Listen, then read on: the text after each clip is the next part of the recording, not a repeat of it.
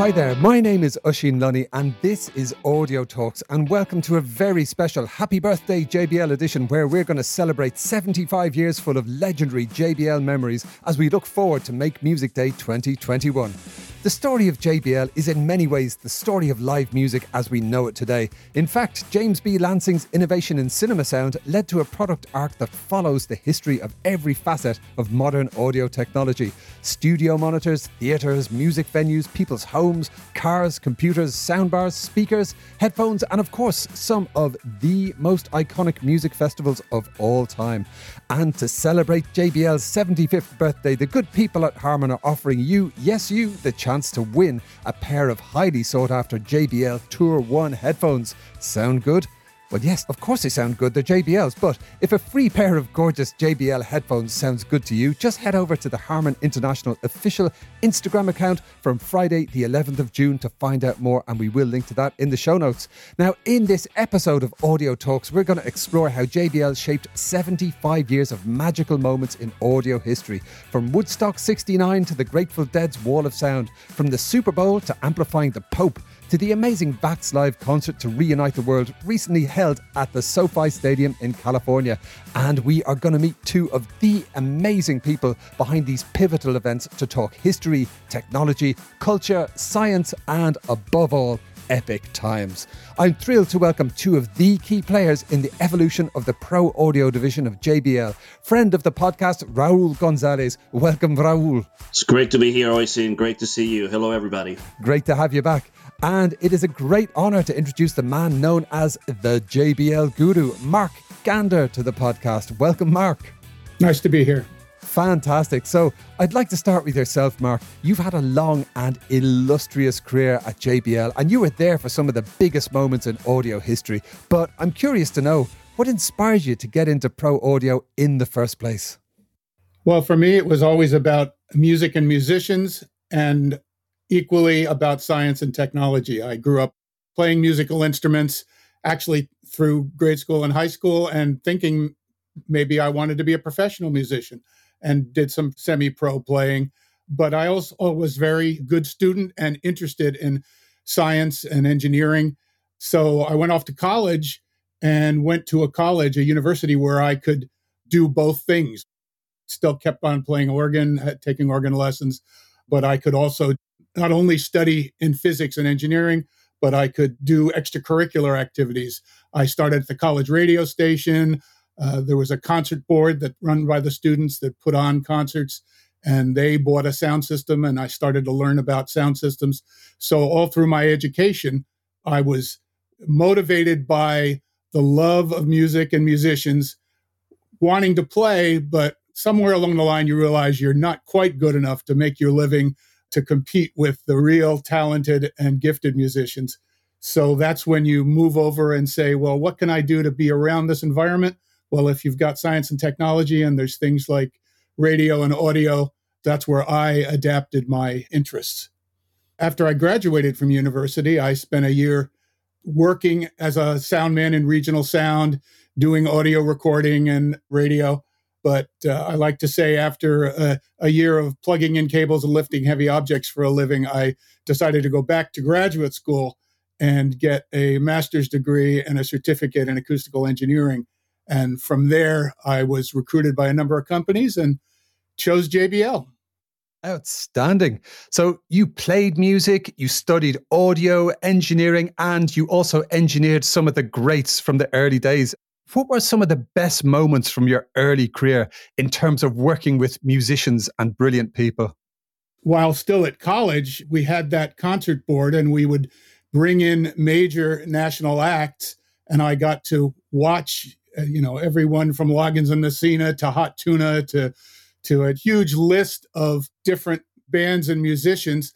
We also had a small club at the university and I was lucky to be able to do radio remotes the very first tour of John McLaughlin and the Mahavishnu Orchestra. I was sitting by the side of the stage with a little Shure M67 mixer and, and a couple microphones, mixing a live remote of their performance in this little 200 seat student run club. All through that period, I worked with the bands like uh, Orleans that was breaking out of the Northeast at that time that went on to have a, quite a few pop hits. That also was very key to my interest working with a team, working as part of a band or working as part of a club staff, contributing your specialties, your knowledge to the, the group effort and yielding a musical and exciting dynamic result for the audience that's such an exciting time to have been involved in music, all those great acts, and you were very much hands on, bringing your insights as a musician, as an audio professional to the place where music is listened to. But you started working at JBL back in 1976 as a transducer engineer. And uh, it sounds like you were more or less headhunted for this awesome, this perfect gig for a music lover and an audio pro. So, what were your first years at JBL like? JBL was kind of this really exotic, high end, super quality company. It had their components and their loudspeaker systems had this reputation. And I wanted to go and apprentice with the people at the company, particularly the engineers that did the designs. So that was why I chose JBL and chose to start. And, and I started as a transducer engineer. I um, first did design of actually hi fi systems, the L40, the L50, L220, L222, ancient history from the 70s now, but uh, still uh, you can find them on the web and find people restoring them and appreciating them. And I also, because of my interest in pro, there were product requests and there was activities in engineering having to do with the professional marketplace. I found those product requests and that's what were modified and generated and I created the cabaret series, which was first designed just as musical instrument boxes to use someone else's amplifier head, but it also led to developing the Cabaret series as one of the first portable PA packaged systems. It was introduced in 1979 and it grew over the 1980s to be a very broad product line, and people used it for many, many applications. The JBL experience for me was then about saying, I don't want to just be an engineer. I know customers, I know the business, I know how to speak and communicate to people. So I wanted to move over, and there was an opportunity to move over into the marketing department and be an application engineer. So I spent some time as an application engineer. As our business grew at JBL Professional, I moved into being a product manager where I would actually write the product requests and based on input from the people I was talking to say, this is what they want in the next generation of product. Or even here's a product idea that I'm hearing would fulfill a need that the people are telling me about. So from product manager, we began in the early 80s building and expanding the offerings of JBL Professional. And eventually they made JBL Professional its own company within JBL and Harman. And I was uh, named the vice president of marketing with a, a focus on product development. And from there, we continued to grow over my 40 plus years at JBL you spoke about your evolution of your career there. You're very much a people person. You're focusing on the people who are making, playing, and listening to music. And of course, you came from the same place. You understood what they needed. You spoke the same language and you made magic happen in parallel with the engineering and design team. And you delivered what other companies could not because of these great insights. Who were some of the acts and events that you were involved in during this time? Through this incredible rise of JBL Pro? At the time, most of the major tour sound companies ended up having to build their own systems for more sophisticated packaging, trucking, rigging. Some of them would buy the JBL boxes and choose what JBL woofers and horns and compression driver components to put in them. But throughout the late 70s and 80s, the premier sound companies developed their own engineering staffs and develop their own proprietary loudspeaker systems. And I was there as that interface in marketing and engineering, bringing back to the engineers at the time what those needs and ideas were. So it was all about communication. It was acting as a bridge between the customers and particularly the, the engineering design customers and the engineers at JBL acting at that in that communications role got me in with the major tour sound companies. you know, over the years, there were giant festivals in 1982 and 83, the US Festival, very, very major events that major tour companies, Clair Brothers is a name you may hear. They are and have been the largest worldwide tour sound company. But being able to work with their chief engineer, being able to, to go to rehearsals and load ins and sound checks for Fleetwood Mac, uh, the police, and later Sting, Billy Joel, uh, Genesis, Guns N' Roses. And these are all major clients at the time of the major tour sound companies, knowing their chief engineers, getting to know the mixing engineers that tour and mix the sound for these acts, and intimately watching their process allowed me to interact in some cases even make suggestions about how to fly the PA the next time they rigged it, but more bringing back what I observed and what I was told about problems, issues, and opportunities. Fantastic. So you really were a conduit for innovation and for high quality audio in all these mammoth settings. I mean, the US Festival, the Steve Wozniak Festival, I, I believe was behind it, uh, was such a huge event in 20th century music history. Absolutely tremendous.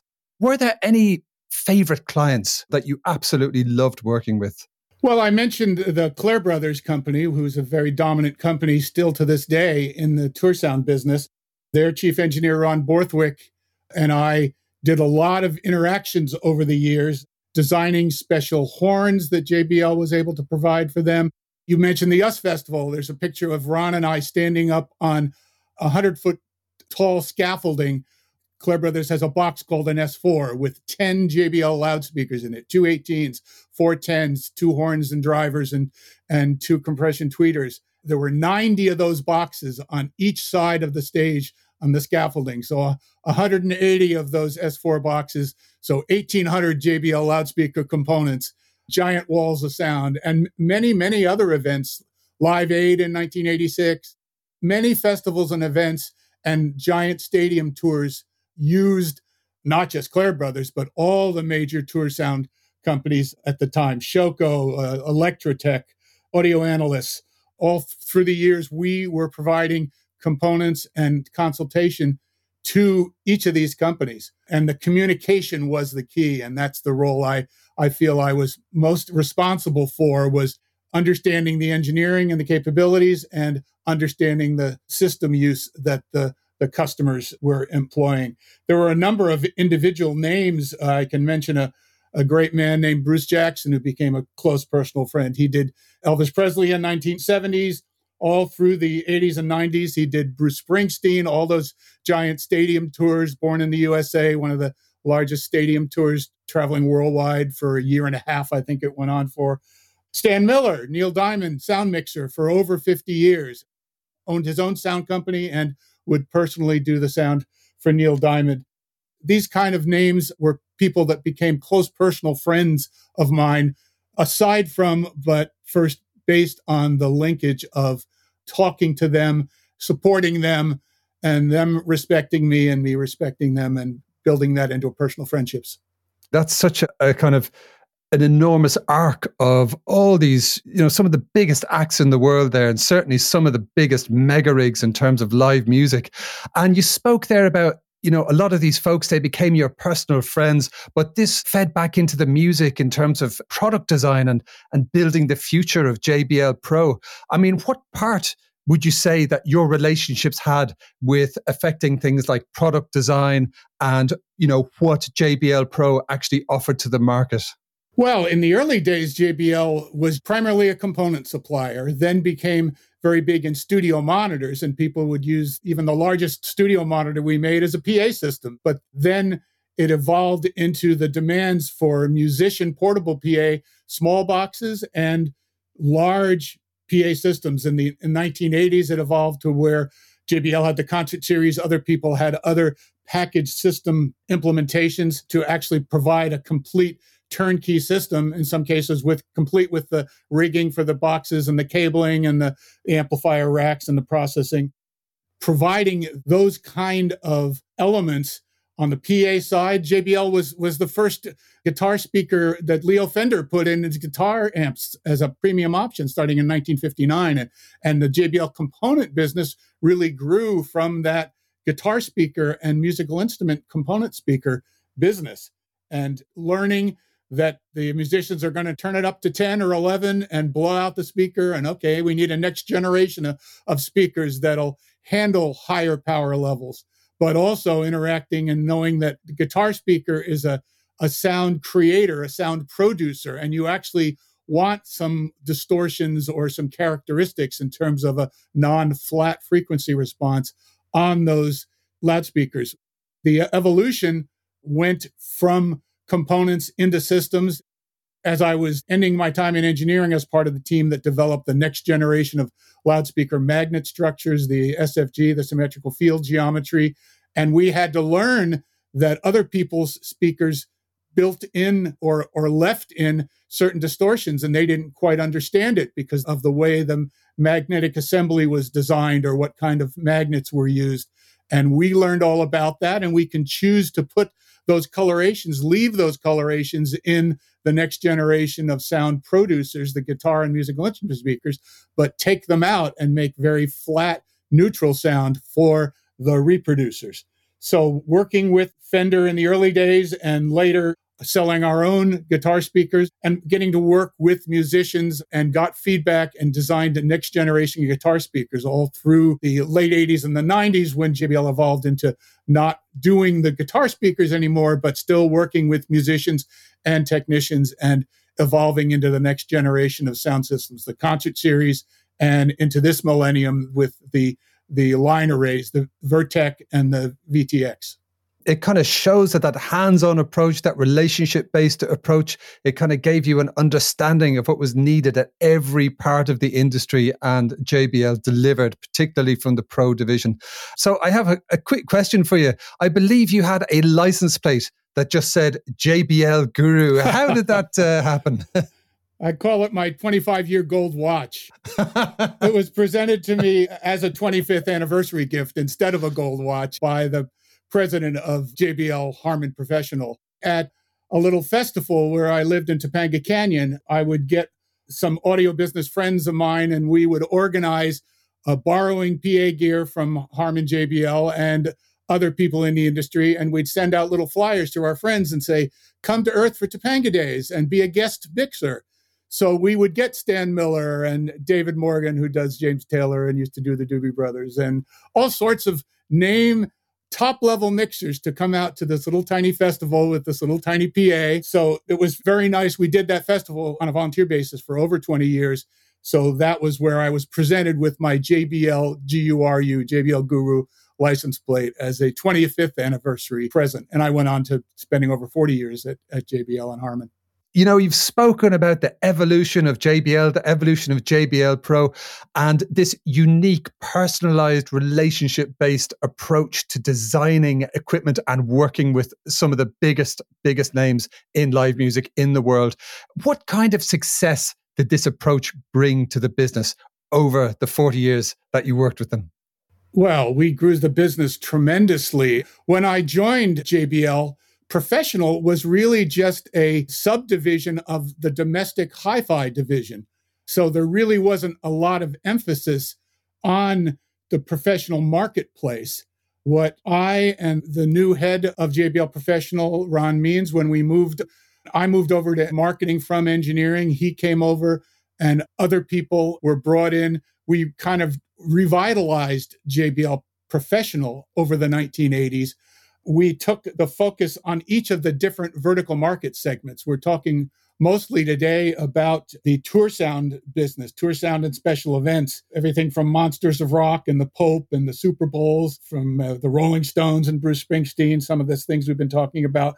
But JBL services many, many vertical markets. There's five major ones. The next one is recording and broadcast, the studio monitor business, which is where I said the next and first of the system integration JBL product lines was. And JBL provided components to major studios like Capitol Records and Cherokee Recorders and the new studio monitor systems were there. So that's recording and broadcast, also selling many, many monitors to radio and TV stations. We mentioned Cabaret Series. That was early portable PA, which is the musician and small event market. The Eon in 1995 was a, a, major revolution in the whole industry. The first molded box, completely integrated sound system that had a bi-amplified two-way loudspeaker system, an onboard mixer, a complete simple package for a musician.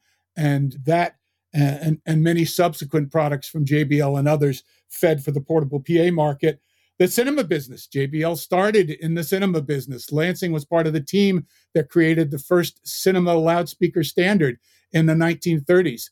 Talking Pictures really creates the beginnings of large audience and large event sound.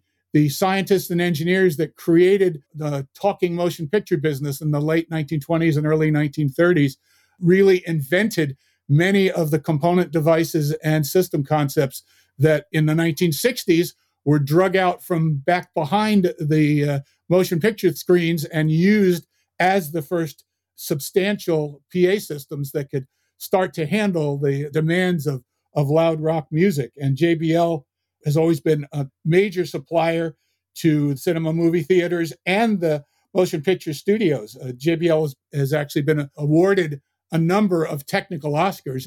So you've got cinema, also installations. There's tons of installations, everything from mega stadiums like uh, Soldier Field in Chicago down to the smallest retail and, and restaurant ceiling speakers and wall speakers. And the sound contractors and the installations that get done are where a tremendous amount of JBL product gets placed and also where the design and the design interaction happens through marketing and applications engineering from JBL Engineering out to the consultants and the contractors to solve their needs. So all those vertical markets were really what allowed us to grow tenfold and more over the course of the 1980s and 1990s and become really the dominant force in all aspects of professional audio.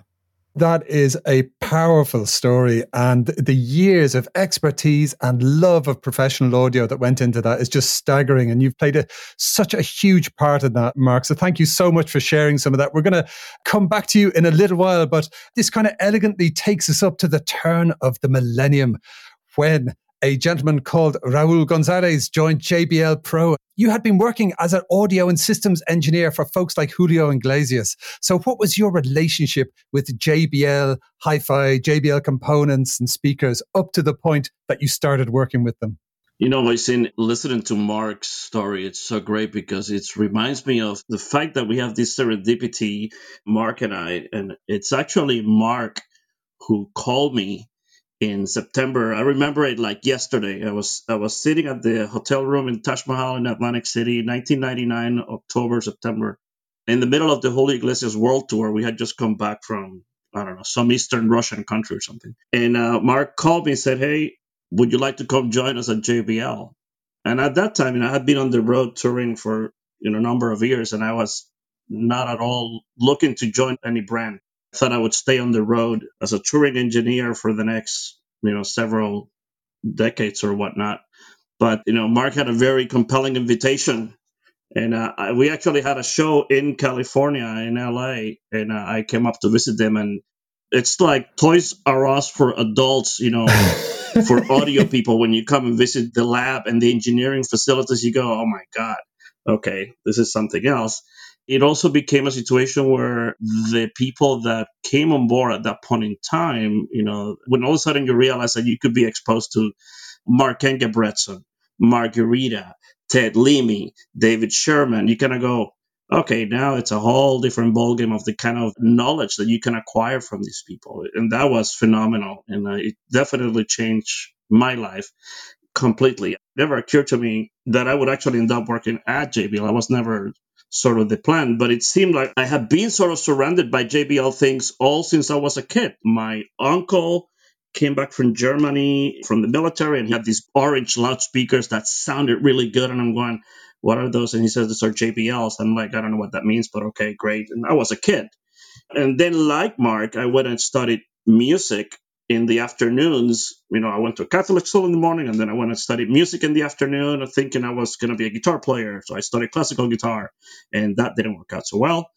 And I had this passion for music, but I also had this sort of thing with technology and sound systems and whatnot. I think it was the late 80s, like late 1985, 86. I started working with a really large, unique DJ company in Puerto Rico called Music Express which I had gone to their parties and not like you see today where somebody might have a couple of little power loudspeakers and that's the DJ for the wedding. No, these guys had like a concert system for like a thousand people parties. This was the premier wow. DJ company in Puerto Rico. And I went, man, that sound system sounds really good. And I went and talked to the owner and I said, I would like to work for you. And I was 16. And they said, okay, well, we need a technician to go set these up every weekend for different parties. Turns out that that was a custom JBL system. And I spoke with the owner, Enrique Nunez, last night because I wanted to get all the parts right. And I said it was a double 15 low frequency boxes marked 2226s, you know, for the low end, two of those per side. And then it had a custom cut pipe with a custom box with 2445 high frequency drivers with an acoustic lens. And then a passively crossover, I think we had a 2402 or 2405 tweeters for the ultra high end.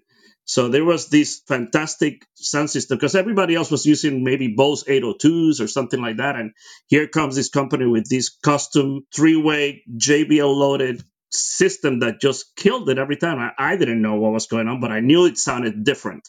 And that kind of stuck with me. And I thought, okay, well, I'm going to continue studying music. And then that didn't work out. So go to college, start studying electrical engineering and computers because I thought, you know, my mother is like, you should study computers. I'm like, oh boy. I stayed away from studying anything related to sound for a couple of years. I started going to these concerts and going, you know, I miss doing something with sound and music.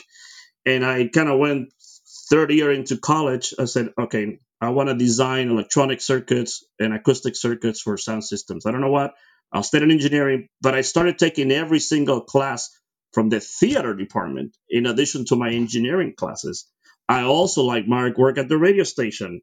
And then I went to uh, a Purdue University where I went to school. They had this massive hall called the Hall of Music, which is the sister building to Radio City. And this is where all the roadshows came to. And I went to the building and I told the, the person who was in charge of the crew, I said, I would like to start working here. And they said, okay, sounds good. What do you know? I said, I don't know anything. Okay, great. This is the loading dock. For the next six months, you're allowed to push, you know, gear from here to the stage and back. Maybe help them set it up. And it didn't occur to me at that point in time that 90% of the speakers that I was pushing in the building had JBL components inside you know, it was like, okay, Sting is coming to play. There comes the S4s. Let's stack them. They're 300 pounds. Okay, that's not fun. Okay, here comes, you know, James Taylor with Showco. Okay, here's the beautiful, you know, prism cabinets. And you, oh, this flies different. This looks different. This is interesting. It sounds really interesting. Oh, you know, here's, you know, Robert Scovill coming in with Electrotec and LabQ systems. And all of these loudspeaker custom build design systems from these super sound companies guess what? Had the same engines inside, JBL drivers. And I didn't know this. I was just going, they sound really good. And you could tell because you kind of make notes and go, okay, somebody brought some other blue boxes and they don't sound quite the same. You know, it's like you could tell immediately that there was something about these particular company names that sounded different. It sounded so present. Now, to me, that always stuck with me. And I get a call from the jazz department. I said, hey, we hear you're working at the hall. We need a sound engineer to do our jazz concerts outdoors. And I said, oh, great. He goes, it doesn't pay. I'm going, okay. He said, but you get to have your own sound system. I'm like, oh my God, great. So they take me to this storage room, and here comes my very own JBL Cabaret series sound system for the jazz band, which, by the way, was designed by Mark in the very beginning. You know, so I had the single 15 box I had a single 18 sub-low cabinet and I had four of the wedges. That was my first PA mark. So it was interesting to me that all of this time I'm surrounded by JBL, you know, from my uncle through the DJ company, through the cabaret series, to all the PAs that I push into the building. And then I go on tour And you know, I did off Broadway tours for a number of years, and did Menudo for a year. Picked up the Julio Iglesias tour as a system engineer with John Godenzi, who was mixing. And John made me an offer that you know is insanity, which is, yeah, we're gonna do a world tour. You're gonna be my system engineer, but we're not gonna carry a sound system. I'm like, okay, that doesn't make any sense. Because yeah, you're gonna get to fix every brand of sound system in the planet. We did uh, 33 countries, and it was like that. Every country, every concert, we had a different sound system. You know, we could be in Bulgaria, we could be in Croatia, you could be in Vladivostok, Russia, or Cairo. Every place is a different sound system, and I cannot tell you how many different systems I run into that had JBL drivers in it. Even branded systems, whether it was Meyer or TMS3s from Turbosound or EAW 850s, many of those had JBL drivers in them. And to me, that was an interesting thing. I'm going, there's got to be something here when all of these brands are putting JBL drivers inside of it. And so I think when the call came, by that time I had already done a project for David Scheirman, who worked for Mark. In 1997, we did the HLA demo tour. The HLA was basically a trapezoidal system developed by JBL in the mid 90s after the Array series. David had come to work for Mark, I believe, in 1997, if I recall correctly, Mark. And I knew David from the Audio Engineering Society, and I had worked for David in previous projects. And he called me and said, Hey, I need assistant technician to help do all these demos of the HLA systems nationwide. So we did this sort of demo tour across the states, and we deployed these HLA systems and demoed them in multiple places. And then I went back on tour, and then Mark called in 1999 I finished my tour actually December of 99, December 31st was the last concert. And I started at JBL January 10 of 2000.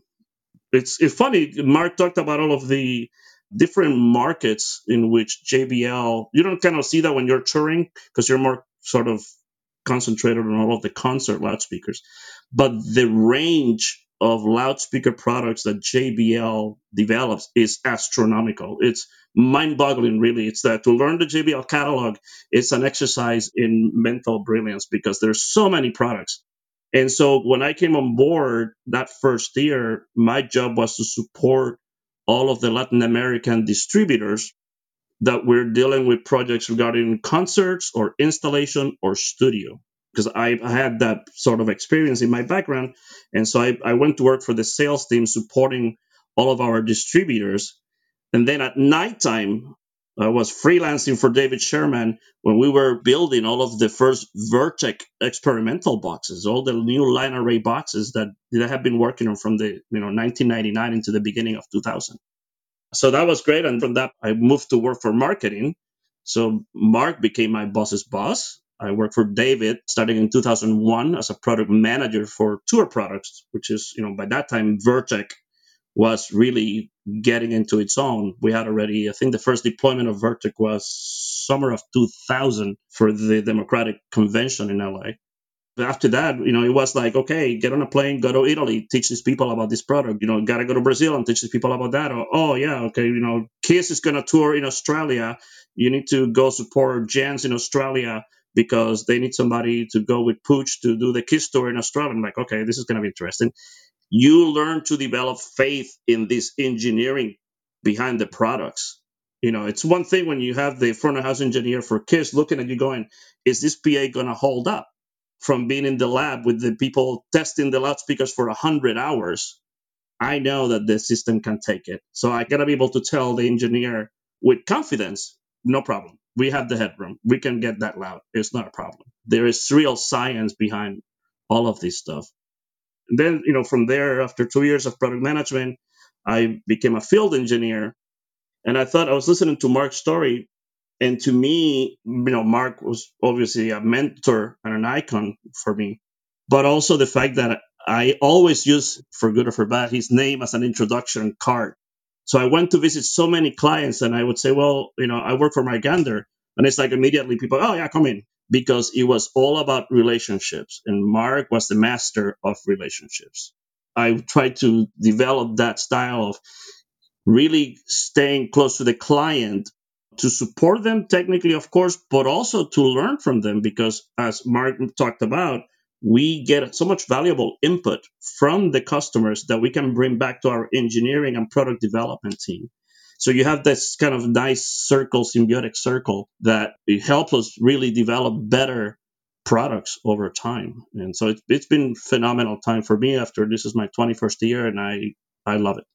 Happy anniversary, Raul. That's amazing. What a wonderful story. I love the fact that it was Mark who rang you all those years ago and made you an offer you could not refuse. it was hilarious. And I'm sitting there in my hotel room. I, I, think he knew I had a day off or something. And it's like, I get this call. It's like, it's Mark Gander. And it's like, I haven't talked to him in probably a year and a half. And I really didn't. You know, I, even when I came to visit, I was still like, nah, I'm going to stay on the road. I'm going to go do Santana next. And I was like, eh. And he said, I remember, you're not going to be a road dog for the next 25 years. Are you crazy? Uh, Michael McDonald was president of JBL at that time. When I talked to Michael, he said, Well, you know, we have Edgar Bretson coming on board, we have Ted Leamy, we have Mike Carita. And I'm going, Man, you're making it really difficult to say no. it was so much talent, so much, you know, knowledge joining the company. It really propelled the company forward. That amount of knowledge in house you had to succeed. There was no other way. I mean, it was just phenomenal. I was just lucky to be there at the time. I'm sure you made your own luck, Raul, and you know you were called for a reason. What did they say? Many are called, but few are chosen, or something like this. You were absolutely chosen. So you kind of mentioned some of the massive, iconic events through the entire history of live music as we know it today. So we've heard about Woodstock, Cal Jam, the Grateful Dead's Wall of Sound. But I'm curious because you went out and you worked with some of the biggest acts in the world. What were some of the most memorable mega gigs for you? Some of your most enjoyable moments?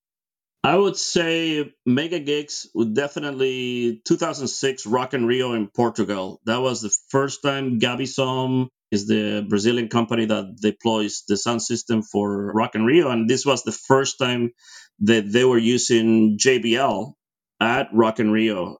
After that, Rock in Rio didn't happen for a number of years. And then in 2006, in Portugal, was the first time that they deployed this massive JBL Vertec system so I got sent out there for a couple of weeks to actually work with their crew and make sure that all the engineers were happy and, and everything was working well and turned out very well. So that on the large scale of events, there, you know, that one, of course, you know, there's other mega festival, whether it's Ultra Music Festival or Electric Daisy Carnival in Vegas or, you know, things like that.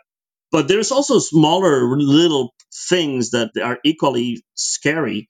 Like, for example, spending a week at Les Paul's house he was a nocturnal person working from like 10 p.m. to late in the morning with him and his engineer who's had to be 80 years old they were archiving every material that he had recorded i think for the smithsonian and we had to provide studio monitors and so my job was to bring every possible combination of studio monitors and make sure he was happy and sitting next to him for a week and he talks about james b lansing like jimmy lansing like this person is still alive his best buddy it's a little strange, you know, kind of you got to wrap your head around that, that this person you're sitting here having applesauce with is friends with James B. Lansing. And so I thought that was interesting. And then, of course, having the chance to go with Peter Chaikin to work with Phil Ramone at his home studio, that was definitely uh, one of the highlights.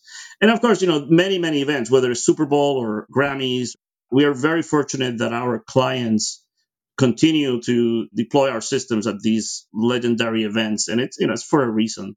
They want a proven solution. And so for many years now you know companies like atk AudioTek firehouse acutech have been deploying jbl systems at a, i would say 95% of all the award shows and large sports events wow wow um, so how many people were attending that Rock in Rio that you mentioned a hundred thousand per night. What? I think that the light towers went thirteen hundred feet, something like that. It was interesting. So no pressure, and that was the first time. No, I remember it was opening night was Shakira, and I was there with uh, with Brett Maddox, you know, and he was like, "Are you ready?" He goes, "Yeah, I think we're ready. We better be. It sounds good. Turn it wow. up." It was quite the thing. Amazing, and you had applesauce with the guy who basically invented multi-track recording. But you know, I tell you, being in his house is like a it's a combination of a state of the art technology and a museum in the same place. you know, it's like because he lived in this house for like 45 years or longer, and so I remember getting there like at 8 p.m. and it's like, okay, we talked for like hours before we did anything, And then it was like, okay, we're gonna have some food. We had applesauce and uh, something else, you know. And then we started working at one in the morning. And it's like, okay, great. You know, I'd love to tell the kids and go, look, you could also get to work with somebody like Les Paul. Never occurred to me being a guitar player as a kid. Someday I would actually get to meet Les Paul, let alone be in his house. Amazing. That's a beautiful anecdote, particularly to, to share with your kids. But like, how has your work changed in the 21 years that you've been with JBL and JBL Pro? You know, it's interesting because uh, over the years, when Mark talked very candidly about the many companies that develop their own sort of sound systems, you know, as we develop high quality concert production systems, you know, Vertec, and then in 2012, the new line of VTX you could see that many, many customers move away from developing their own custom made sound systems and start adopting branded systems, you know. And we're not the only one. Obviously, there's several competitors. So the question becomes, why do we have the edge? You know, and I think that goes back to what I said earlier about science, right? I think that part of my job is to always bring the science to the client, whether it's through training or on-site support you have to explain the science but then you have to verify by listening and doing a concert right? You could talk the science but until you listen to it and you can actually appreciate the low distortion or the really good waveguides because they have excellent coverage and things like that.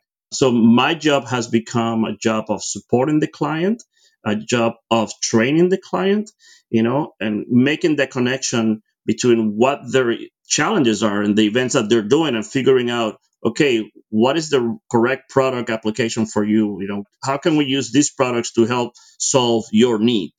You know, so that's I'm sort of the translator, if you will. Oh, that's a great way to describe it. I think you know you kind of facilitate this really special alchemy between artistry, craftsmanship, emotion, and science in a way that's, you know, happens in very few industries, I would say. It's an incredible talent to bring it all together. No, absolutely. And to me, you know, I, I think Mark and I share this passion for music.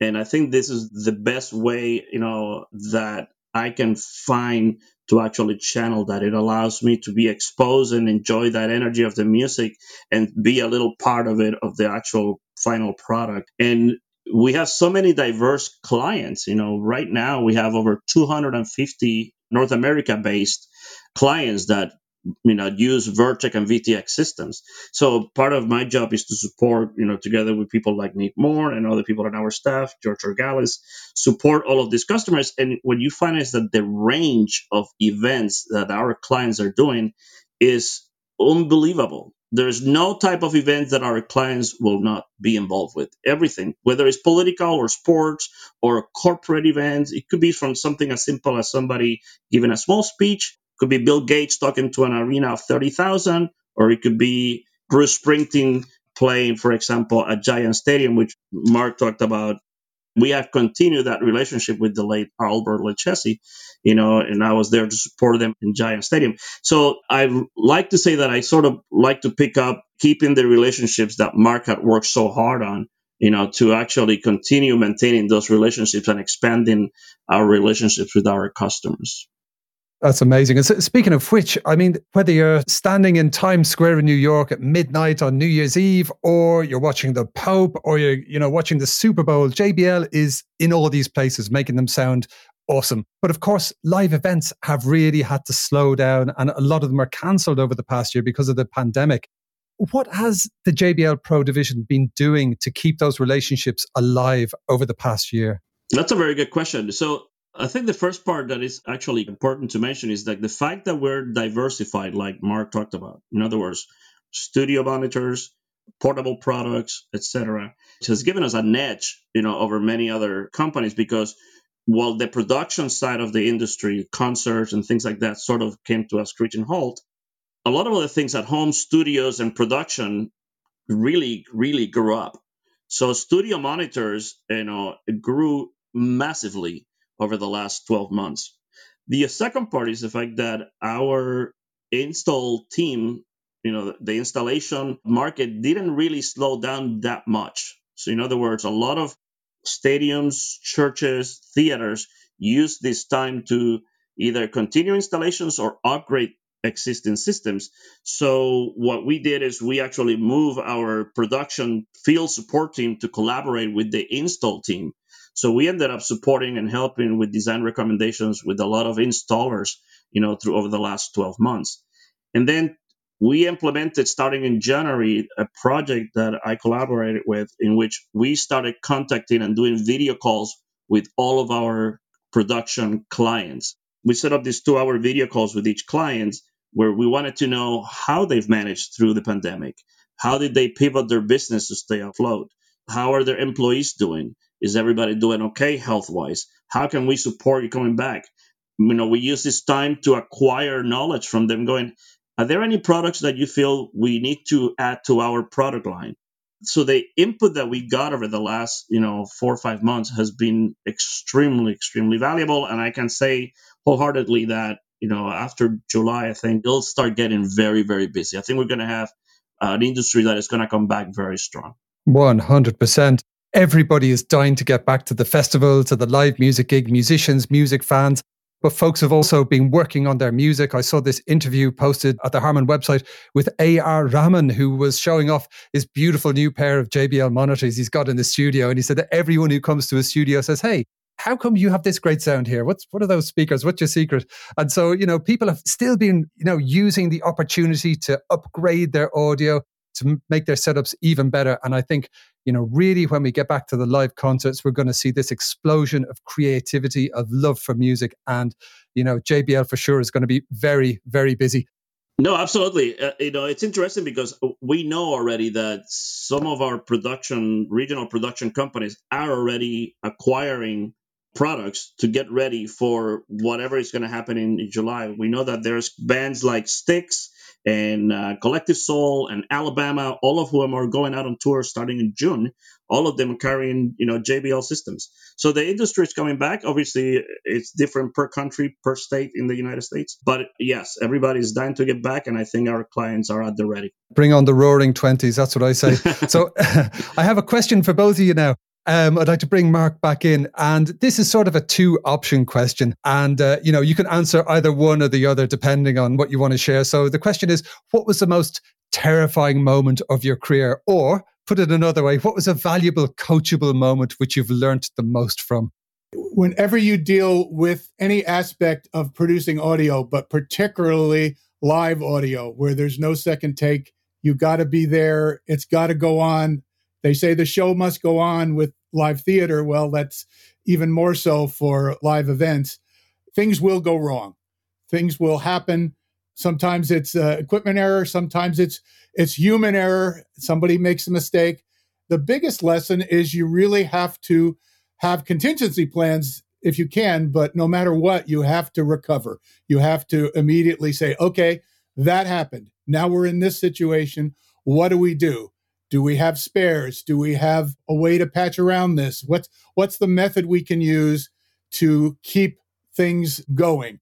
It comes down to the the engineer on the spot to not panic, to think about their experiences in the past, but think about what their available tools are or just their smarts and their capabilities to overcome whatever kind of problem it is and to minimize the impact on the audience.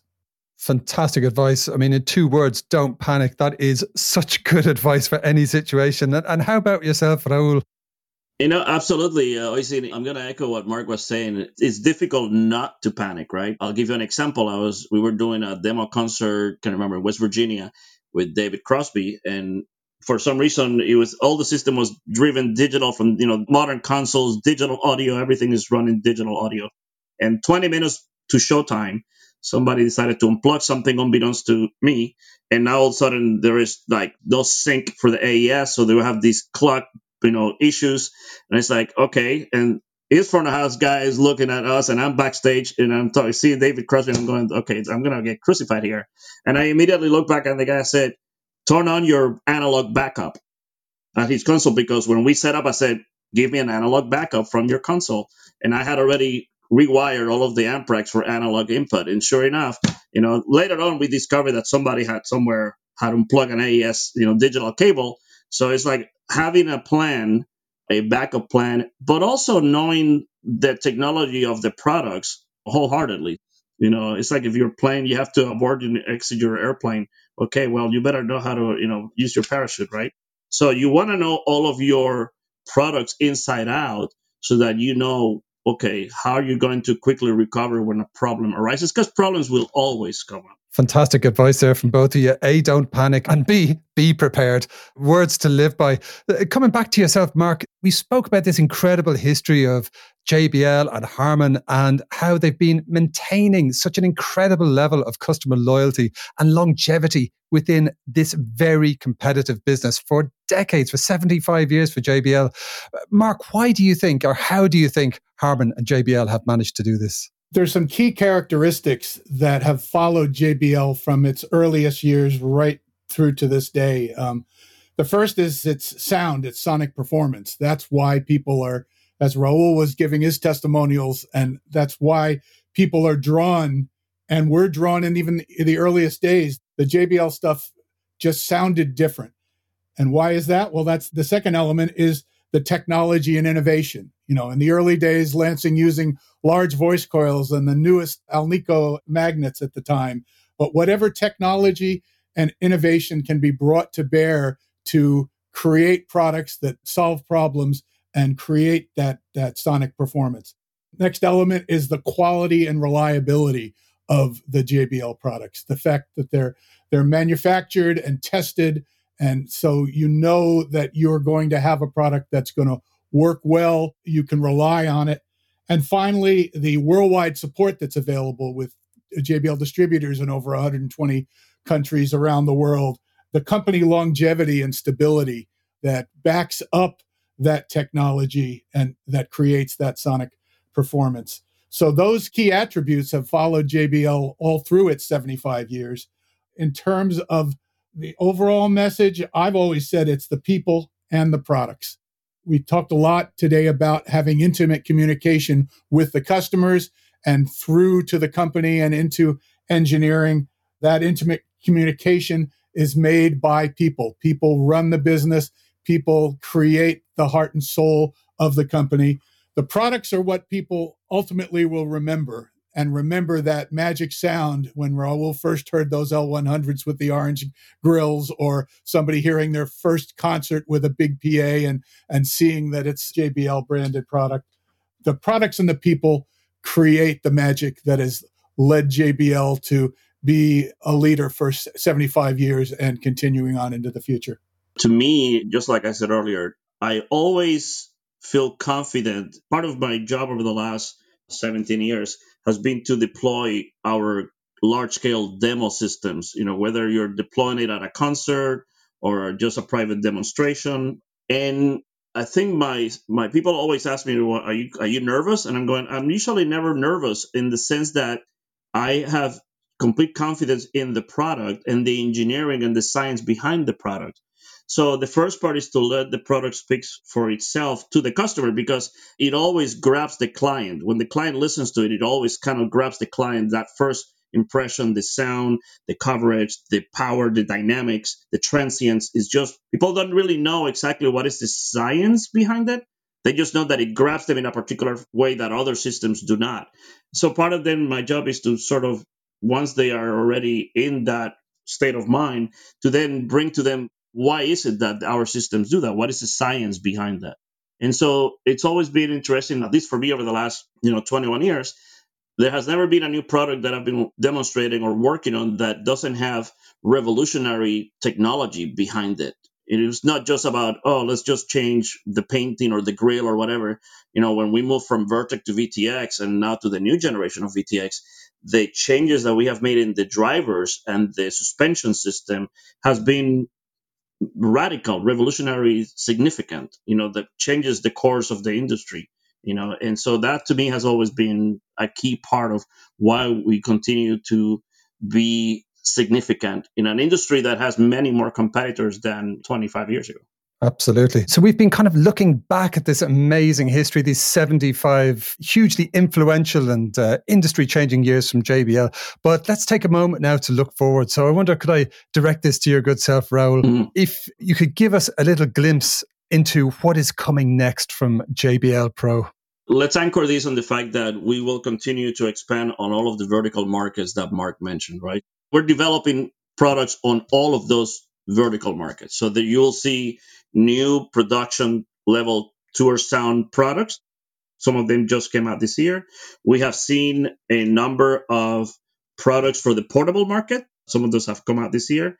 Uh, same thing for studio monitors. That has been crazy this year with the pandemic. You know, cinema has a new series of products for international markets coming up, especially for you know a lot of karaoke applications. And then in the install market, which has the widest range, you know, we're making complete developments to bring up new technologies. Not just remember now, JBL is part of Harman, right?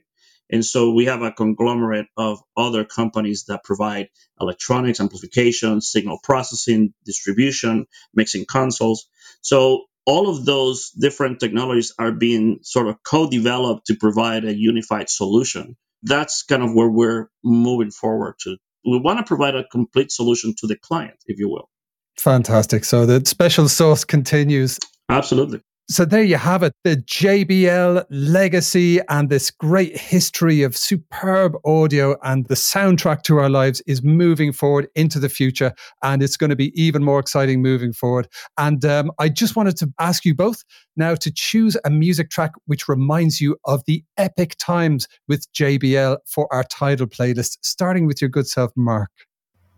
Well, I think I'd pick Bruce Springsteen, Born in the USA. It's his signature track, probably but it brings me back to seeing him at college concerts when I was learning the business, getting started at JBL as an engineer and going to the Roxy in LA and seeing him showcase in a tiny little club and standing on the piano and wowing the crowd.